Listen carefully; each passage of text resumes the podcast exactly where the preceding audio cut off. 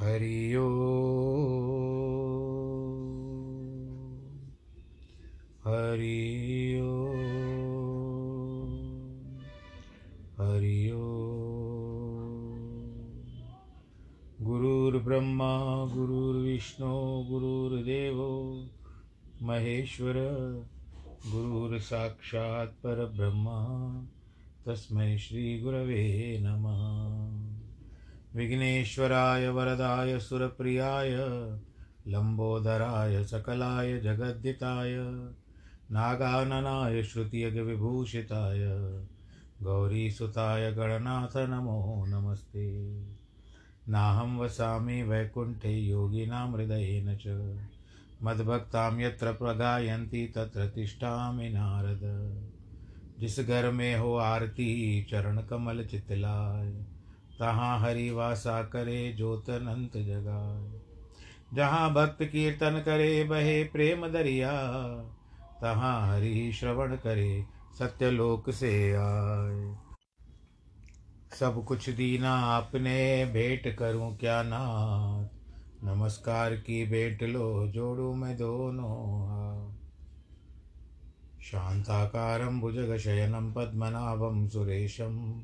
विश्वाधारं गगनसदृशं मेघवर्णं शुभाङ्गं, लक्ष्मीकान्तं कमलनयनं, योगिवृद्धानगम्यं, वंदे विष्णुं भवभयहरं सर्वलोकैकनाथं मङ्गलं भगवान् विष्णु, मङ्गलं गरुडध्वज, मङ्गलं पुण्डरीकाक्षमङ्गलायस्तनो हरि सर्वमङ्गलमाङ्गल्ये शिवे सर्वार्थसाधके, शरण्ये त्र्यम्बके गौरी नारायणी नमोस्तुते नारायणी नमोस्तुते नारायणी नमोस्तुते।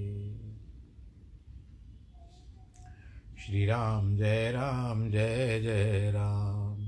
श्री राम जय राम, जय जय राम। श्री राम जय राम, जय जय राम। रघुपति राघव, राजा राम। पतित पावन सीताराम जय रघुनंदन जय सिया राम जानकी वल्लभ सीताराम। श्री राम जय राम, जय जय राम। जय रघुनंदन, जय सिया राम पूर्ण कर दे सबके काम। रघुपति राघव, राजा राम। पतित पावन, सीताराम। सीताराम जय जय सीताराम जय सिया राम जय जय सिया राम जय सिया राम जय जय सिया राम बोलो सियावर रामचंद्र की जय। प्रिय भक्तजनों, हम इस समय में लंका कांड के पाठ में चल रहे हैं, रामायण के, और दूसरे विश्राम में अंगद जी जो रावण के पास आए हैं, उनसे वार्तालाप हो रही है दोनों में। आगे क्या कहते हैं कि, किशोर कवन रावण सरस, स्वकर काट जही शीश पुने अनल में वार बहु, हर्ष तरसाख गिरीश, सियावर रामचंद्र की जय रावण के बराबर कौन शूर है, जिसने अपने हाथ से सिर काटकर अनेक प्रकार प्रसन्न होकर अग्नि में होम दिया? इसके शिवजी साक्षी है। रावण कह रहा है अंगद को, जब मैंने अपने कपाल जलते देखे तो अपने बाल पर लिखे विदाता का अंक दिखाया। मनुष्य के हाथ से अपना मरना बाँध कर मुझे हँसी आई। जान लिया कि ब्रह्मा जी की बात झूठी है। यह मन में समझा कर मुझे दुख नहीं होता, क्योंकि ब्रह्मा ने बुढ़ापे की बुद्धि से भूल कर लिख दिया होगा। अरे दुष्ट मेरे आगे से दूर, दूसरे वीर का बल तू लाज और पति को छोड़कर बार बार कहता है। अंगद जी बोले, रावण, लाज वाला तो जगत में कोई भी आपके समान नहीं है, क्योंकि लाज वाले तो सहज ही स्वभाव है कि अपने गुण की अपनी प्रशंसा स्वयं नहीं करते। किंतु सिर और पर्वत की कथा आपके चित्त में बहुत भर रही है। यह तो कुछ बड़ी बात नहीं है। परंतु अपने विषों की बार बार वर्णन की। परंतु ये बुझाओं का बल आपने उस समय कहाँ हृदय में छप छिपा रखा था, जब सहस्त्र बाहु बलि बाली से आपकी लड़ाई हुई थी। उसको क्यों नहीं जीता? मतलब यह कि जब तक इन वीरों ने दुर्दशा की आपकी, तब आपकी पर्वत उठाने की ताकत कहाँ गई थी? ये मतिमंद, अब तो इसका उत्तर दे। सिर काटने वाले भी क्या शूर होते हैं? अर्थात वे शूर नहीं होते। बाजीगर को वीर कोई नहीं कहता, वह अपने हाथ से शरीर सब काट डालता है। ऐसे कई जादूगर होते हैं ना, अपने आप को काट देते तो क्या हम लोग का इसको शूरवीर कहते हैं? कि जर ही पतंग विमोह वश, भार बह खर ब्रंद ते नर शूर कहा वही, समझ देख मत मंद सियावर रामचंद्र की जय। मोह के वशीभूत कर पतंगा जो होता है, दीपक पर जल जाता है। गधे बोझ उठाते हैं। हे मतिमंद रावण समझ देख के सब शूर नहीं कहलाते। अरे मूर्ख, अब बात बड़ा मत कर, मान त्याग कर मेरे वचन को सुन। रावण, मैं दूध बनकर नहीं आया हूँ। मुझे यह विचार कर रघुनाथ जी भेजा है और बारंबार रघुनाथ जी ने यही कहा है कि गीदड़ के मारने से सिंह का कुछ असर नहीं होता। रेशट वे ही प्रभु के वचन मन में स्मरण करके मैं तेरे कठोर वचन सहता हूँ। नहीं तो तेरे मुख को तोड़ करके जानकी जी को मैं ज़बरदस्ती ले जाता था वापस। अरे नीच देव शत्रु मैं तेरा बल जानता हूँ। तूने स्थान से पराई, स्थान, सुने स्थान से पराई स्त्री को चुरा लाता है। और अपने आप को अपनी ढीठाई करता है, बड़ाई करता है। हे रावण, तुझ, तुझे तो राक्षसों के स्वामी पन, में बहुत गर्व है ना? और तो मैं रघुनाथ जी के सेवक सुग्रीव का दूत हूँ। जो मैं रघुनाथ जी के अपमान से न डरूं तो तेरे देखते हुए यह कौतिक करूँ। राम का अपमान यह है कि रावण के मारने का उन्होंने संकल्प किया है। यदि मैं तुझे मारूं तो मेरे स्वामी जी के कथन का, कथन जो है वो वृथा हो जाएगा। ते ही पटकी मही सैन हथ चौपट कर तब गाओ। मंदोदरी समेत शट जनक सुतई ले जाओ, सियावर रामचंद्र की जय। तुझे पृथ्वी पटक कर तेरी सेना का भार, यह लंकापुरी चौपट करके मंदोरी दी समझ जानकी को ले जा सकता हूँ अरे मूर्ख, समझा कर। और ऐसा न, और ऐसा करूँ तो मेरी बड़ाई नहीं, क्योंकि मरे हुए मारने, मरे हुए को मारने से कोई वीरता नहीं है। कामी, कंजूस, मूर्ख, बहुत दरिद्री, जिसकी दुर्मरण जगत में फैल रहा है और अत्यंत बूढ़ा। इनके ऊपर हाथ उठा करके क्या फ़ायदा? सदा का रोगी, सदा क्रोध करने वाला, विष्णु से विमुख, वेद और संतों का विरोध करने वाला, अपने ही शरीर को पालने वाला, निंदा करने वाला, महापापी, ये चौदह प्राणी जीते हुए भी मुर्दों के समान है।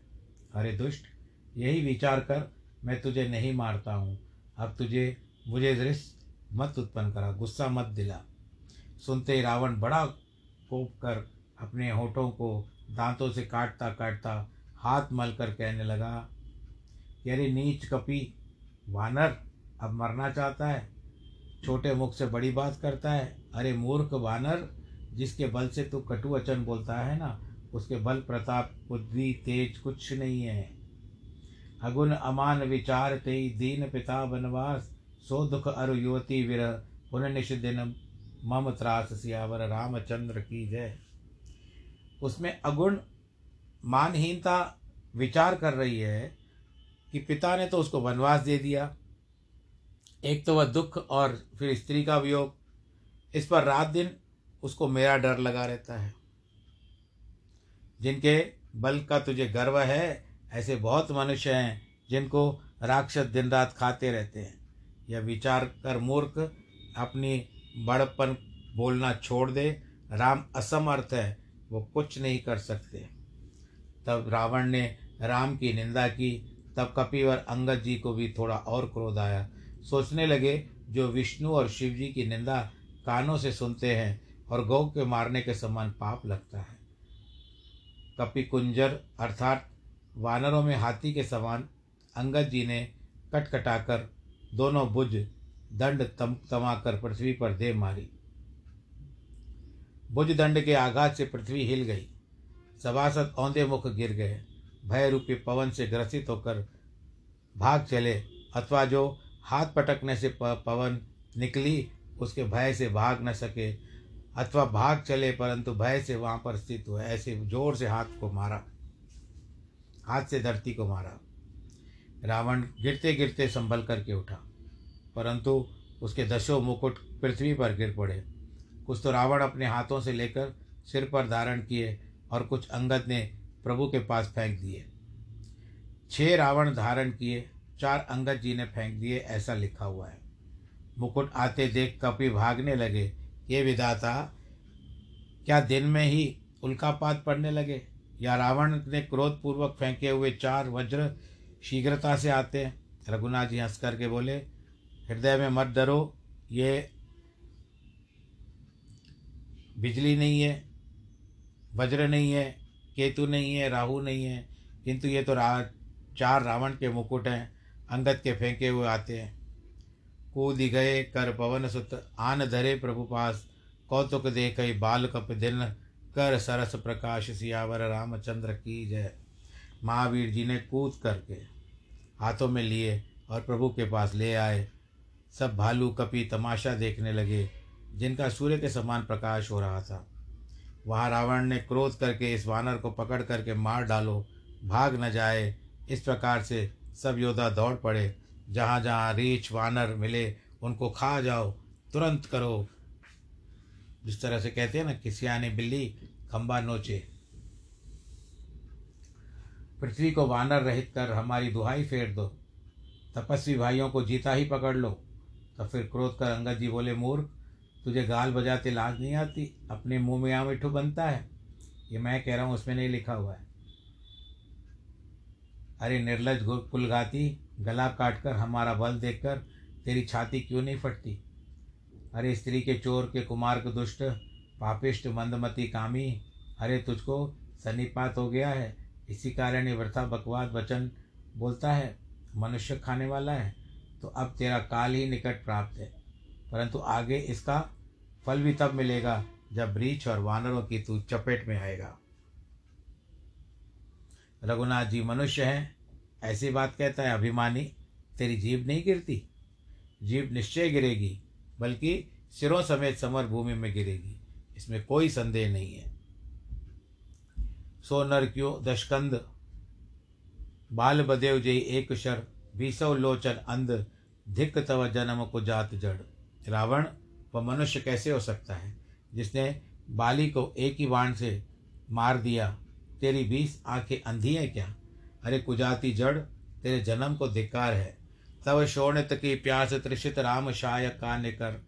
तजहु तेई तेई आस कटु जलपक निश्चर अधम। रे कड़वी बकवाद करने वाले नीच राक्षस, रघुनाथ जी के बाण समूह तेरे रुधिर के प्यासे हैं, तेरा खून पीना चाहते हैं। इसी कारण मैं तुझे छोड़ता हूँ, क्योंकि मेरे स्वामी की आन है, क्योंकि उनको ही तुझे मारना है। मैं ही तेरे दांत तोड़ने में, मैं तेरे दांत तोड़ सकता हूँ, पर क्या करूँ? रघुनाथ जी ने आज्ञा नहीं है।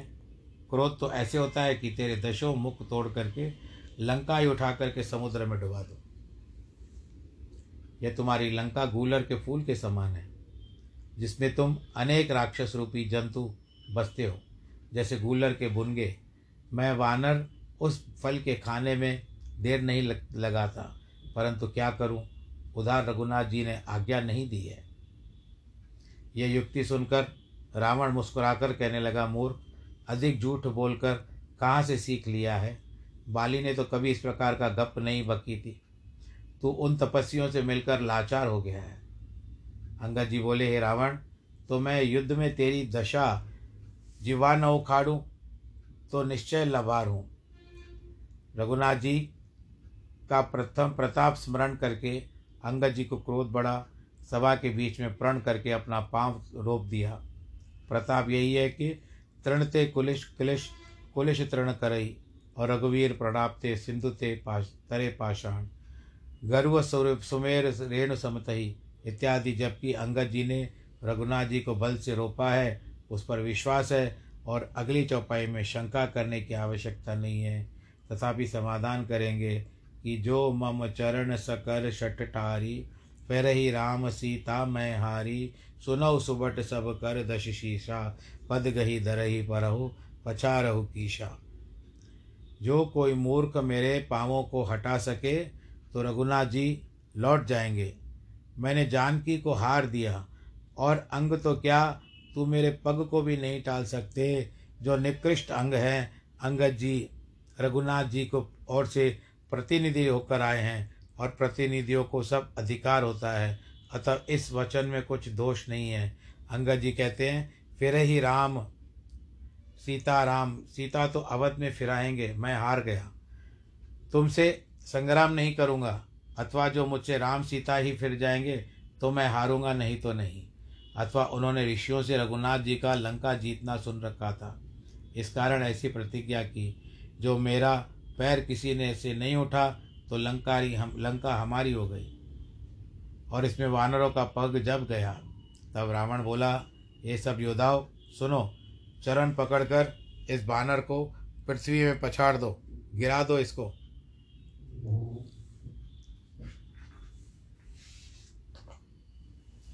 मेघनाथ अधिक बलवान वीर, जहाँ तहाँ प्रसन्न होकर उठ खड़े हुए। अनेक उपाय और बल करके झटकते हैं, परंतु अब भी नहीं टरता तो शीश नवा कर बैठ जाते हैं। फिर उठ करके देवताओं के वैरी चरणों को झपटते हैं, परंतु अंगद जी का पक्क इस प्रकार टरता नहीं है। जैसे पिलर सूख जाता है तो हम लोग उसको हिला नहीं सकते, वैसे अंगद जी का पैर हो गया था। जैसे कुत्सित योगी पुरुष मोरूपी वृक्षों को नहीं उठा सकता कोटिन मेघनाथ सम सुबट उठे हर्षाय झपटई टरई न कप चरण पुन बैठई शरणाय सियावर रामचंद्र की जय। मेघनाथ सरी के करोड़ों योद्धा प्रसन्न होकर उठते हैं। झपट कर पैर को टारते हैं। किंतु जब वह टस से मस नहीं होता तो सिर झुका करके अपने स्थान पे जाकर के बैठ जाते हैं। ये भूमि न छाड़त कप चरण, देखत रिप मधभाग कोट विघ्न ते संत कर, मत जिम निहित न त्याग। सियावर रामचंद्र की जय। पृथ्वी के, पृथ्वी कपि के चरण को नहीं छोड़ती है। यह देखकर निशाचरों का मध चूर्ण हो गया। जैसे करोड़ों विघ्नों से संतों का मन नीति को नहीं त्यागता है। अंगद जी का बल देख करके सब के सबने अब हार मान ली। मन ही मन हार भी गए। कपि ही प्रचार से स्वयं रावण भी पग उठाने को उठा। जो ही चरण पकड़ने को हाथ बढ़ाया, अंगद जी बोले, मेरे पैर को पकड़ करने से तेरा उद्धार नहीं होगा रावण। यद्यपि सबको पग हटाने की प्रतिज्ञा की थी, परंतु रावण ने अके, रावण को अधिपति तथा रघुनाथ जी से ही संग्राम करने योग्य है, ऐसा जानकर पग पड़ने से निषेध किया। जो उसको पैर न हटा तो रघुनाथ रघुनाथ जी भी की हीनता आ जाएगी। लोग कहते हैं, उसे तो अंगद का भी पग न हटा था। उसने रघुनाथ जी को मारा तो क्या बड़ाई हुई? अथवा पिता का मित्र समझकर पिता समान पैर नहीं छुआया। अथवा यह हार कर जान की दे तो फिर वह रघुनाथ जी, वह विभीषण राजा को कैसे करेंगे? इसी कारण अंगद ने अपना पैर हटा लिया। अरे मूड तू जाकर रघुनाथ जी के चरण क्यों नहीं पकड़ता? सुनते रवण, रावण रवण, रावण जो था लज्जित हो गया। लौट गया, अपने आसन पर बैठ गया। तेजहीन हो गया। सारी शोभा जाती रही। जैसा दिन में चंद्रमा अच्छा नहीं दिखता है, चमकता नहीं है, उस तरह उसकी दशा हो गई। सिंहासन पर सिर झुकाकर बैठा, मानो सारी संपत्ति हाथ से निकल गई। जो जगत के आत्मा प्राणपति रघुनाथ जी हैं, उनसे विमुख होकर विश्राम कैसे मिल सकता है? हे पार्वती, रघुनाथ जी की बौ मरोड़ से संसार उत्पन्न होकर फिर नाश हो जाता है। तो तृण के वज्र और वज्र से तृण कर सकते हैं। यानी एक घास को वज्र कर सकते हैं वज्र को घास कर सकते। हैं तिनके को। फिर अंगद जी ने अनेक प्रकार की नीति कही, परंतु उसका तो कोई काल निकट एक न मानी। इसी प्रकार उसके मत को मतन कर प्रभु का सुयश सुजा सुना कर राजा बाली ने पुत्र यूँ कहकर चले कि, अभी मुख से क्या बड़ाई करूँ? तुझको खिला खिला करके मारूँगा। सब राक्षस अंगद जी का बल देखकर भय से अपने मन में बड़े व्याकुल हुए। प्रथम ही रावण का पुत्र अंगद जी मारा, पुत्र अंगद जी ने मारा था। यह सुनकर को रावण को और दुख हुआ। इस प्रकार शत्रु के बल को मथन कर मन में प्रसन्न होकर बलिनिदान बालीपुत्र अंगद ने नेत्रों में जल भरकर शरीर से अत्यंत पुलकायमान होकर आकर के रघुनाथ जी के चरण पकड़ लिए।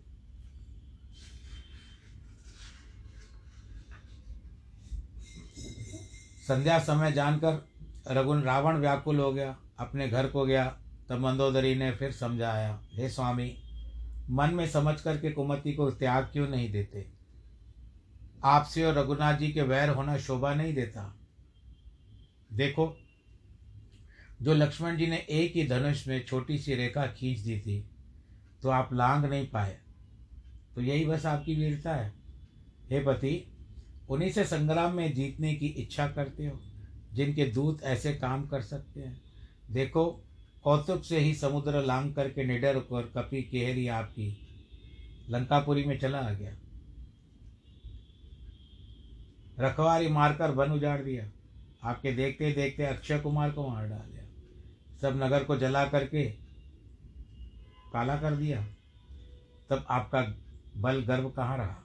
हे स्वामी अब वृथा गाल मत मारिए, बल्कि मेरा कहा कुछ हृदय में विचारिए। स्वामी रघुनाथ जी को मनुष्य मत मानिए, बल्कि पर्वत, वृक्ष, देवता भी सब जगत के स्वामी अतुल बलि जानिए। उनके बाण का प्रताप मारीच भी जानता था। आपने ओछाई से उसका कहा नहीं माना। देखो, जनक जी की सभा में अनगिनत राजा थे। था आप भी बड़े बलवान, विद्यमान थे। कुछ आपसे पुरुषार्थ हो पाया? परंतु रघुनाथ जी ने बाण उठा करके दिखाया, धनुष तोड़ करके जानकी से ब्याह कर लिया। तभी तो उसको संग्राम में क्यों न जीता? इंद्रसुत जयंत ने जाना कि इनमें बल थोड़ा है। इसकी डिठाई पर प्राण दंड न देकर एक आँख फोड़ दी और शूर्पणखा की दुर्गति आपने देखी है तो भी आपके हृदय में कुछ लाज नहीं आती है। वधि विराध खर दूषण लीला का बंद वाली एक शर मार्यो ते जानव दशकंद शियावर रामचंद्र की जय। विराट को मारकर खरदूषण का वध कर दिया। कबंद को खेल से एक ही बाण से द्वार पर मार डाला। बाली का प्राण एक बाण से हर लिया है रावण। उनको न, उनको पहचानी है। जिन्होंने कौतुक से ही सागर को बाँध लिया। वानरों के दल सहित सुबेल पर्वत टिके हैं। उन्हीं के दयामय सूर्यकुल केतु ने आपके हित कारण मंत्री भेजे थे। सभा के बीच में उसने आपका बल ऐसे मथा जैसे हाथियों में सिंह को मथता है, जिनके अंगद हमुन हनुमान रण अत्यंत बांके वीर अनुचर हैं। हे स्वामी, उनको बारंबार आप मनुष्य कहते हो, वृथामान ममता मत ग्रहण करते हो, आप राम से वैर करते हो। काल किसी को लठिया दे लेकर नहीं मारता, केवल बुद्धि बल धर्म विचार से हर लेता है। जिसके निकट काल आता है, उसको भ्रम हो जाता है। कि दुई दुत मारेव, देवपुर, अजवपुर, एक पिय देव। कृपा सिंधु, रघुवीर भज, नाथ विमल, यश ले सियावर, रामचंद्र की जय। देखो, आपके दो पुत्र मारे गए हैं। पुर जलाया गया। तो समझो कि मुझे इसका उत्तर दो। अब भी मानो हे नाथ, कृपा सागर, रघुनाथ जी भजन करके भगवान जी का भजन करके अपने यश को प्राप्त करो। और आपका उज्जवल भविष्य सदैव रहे, इस बात का भी विचार करिए। नारी के वचन बाणों के समान सुनकर प्रातःकाल होते ही सभा में चला गया। फूल कर सिंहासन पर फिर से जाकर बैठा। अत्यंत अभिमान के मारे अंगत तथा मंदोदरी का वचन सब त्रास भूल गया। अब इसमें क्षेपक आता है।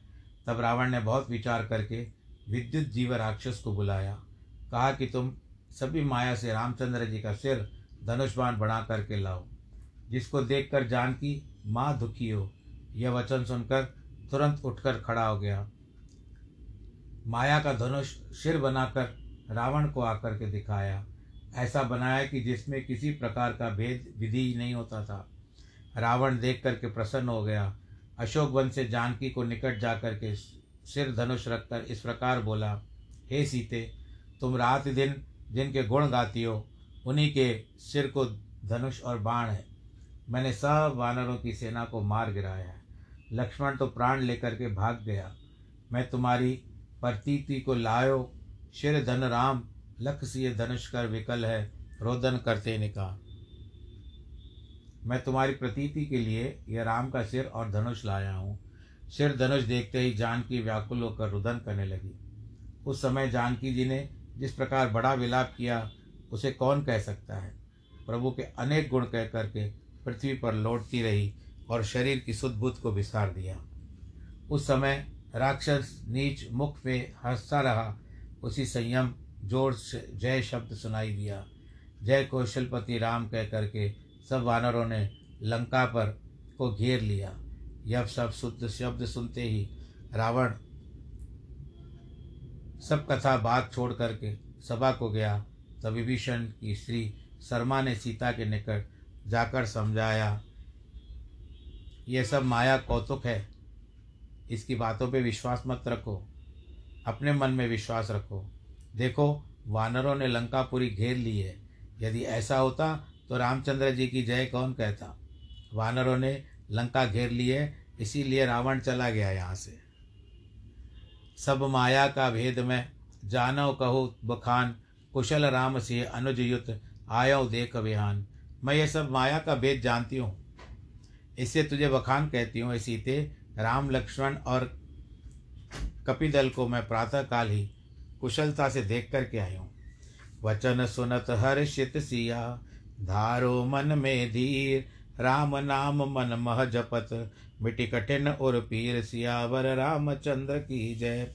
जानकी की वचन सुन करके महाप्रसन्न हुई। मन में धीरज धर लिया। राम राम मन में जपती है। हृदय की कठिन पीड़ा हट गई। क्षेपक खत्म हुआ।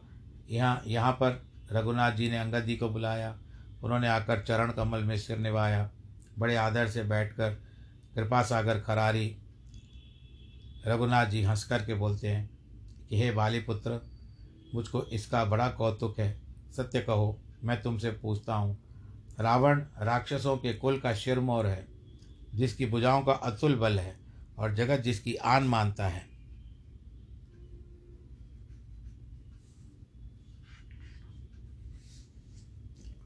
उसके चार मुकुट तुमने फेंक दिए थे।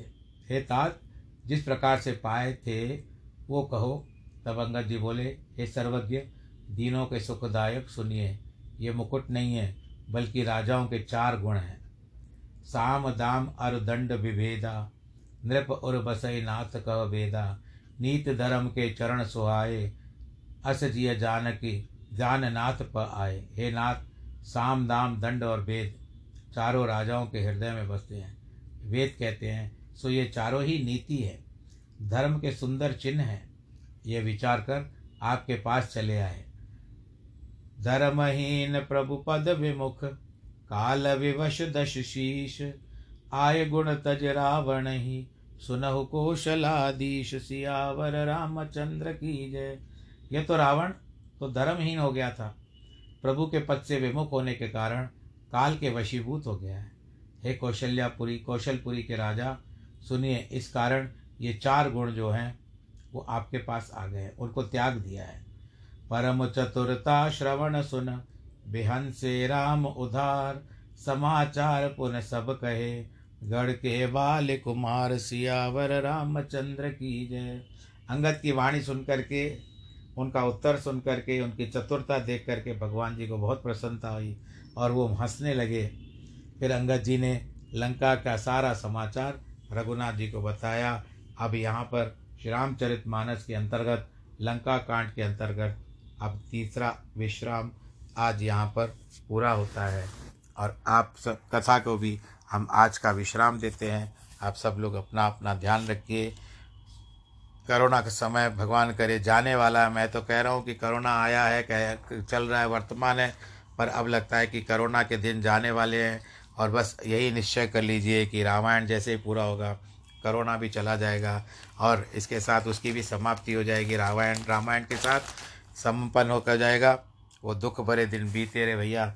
अब सुख आयो रे हम गीत गाएँगे। सर, आप सब ध्यान रखें। जन्मदिन और वैवाहिक वर्षगांठ बहुत अच्छी मनाएँ, जिनके भी हैं। सर्वे भवंतु सुखिना सर्वे सन्तु निरामया, सर्वे भद्राणी पश्यंतु माँ कश्चित्, दुःखभाग् भवेत्। नमो नारायण नमो नारायण।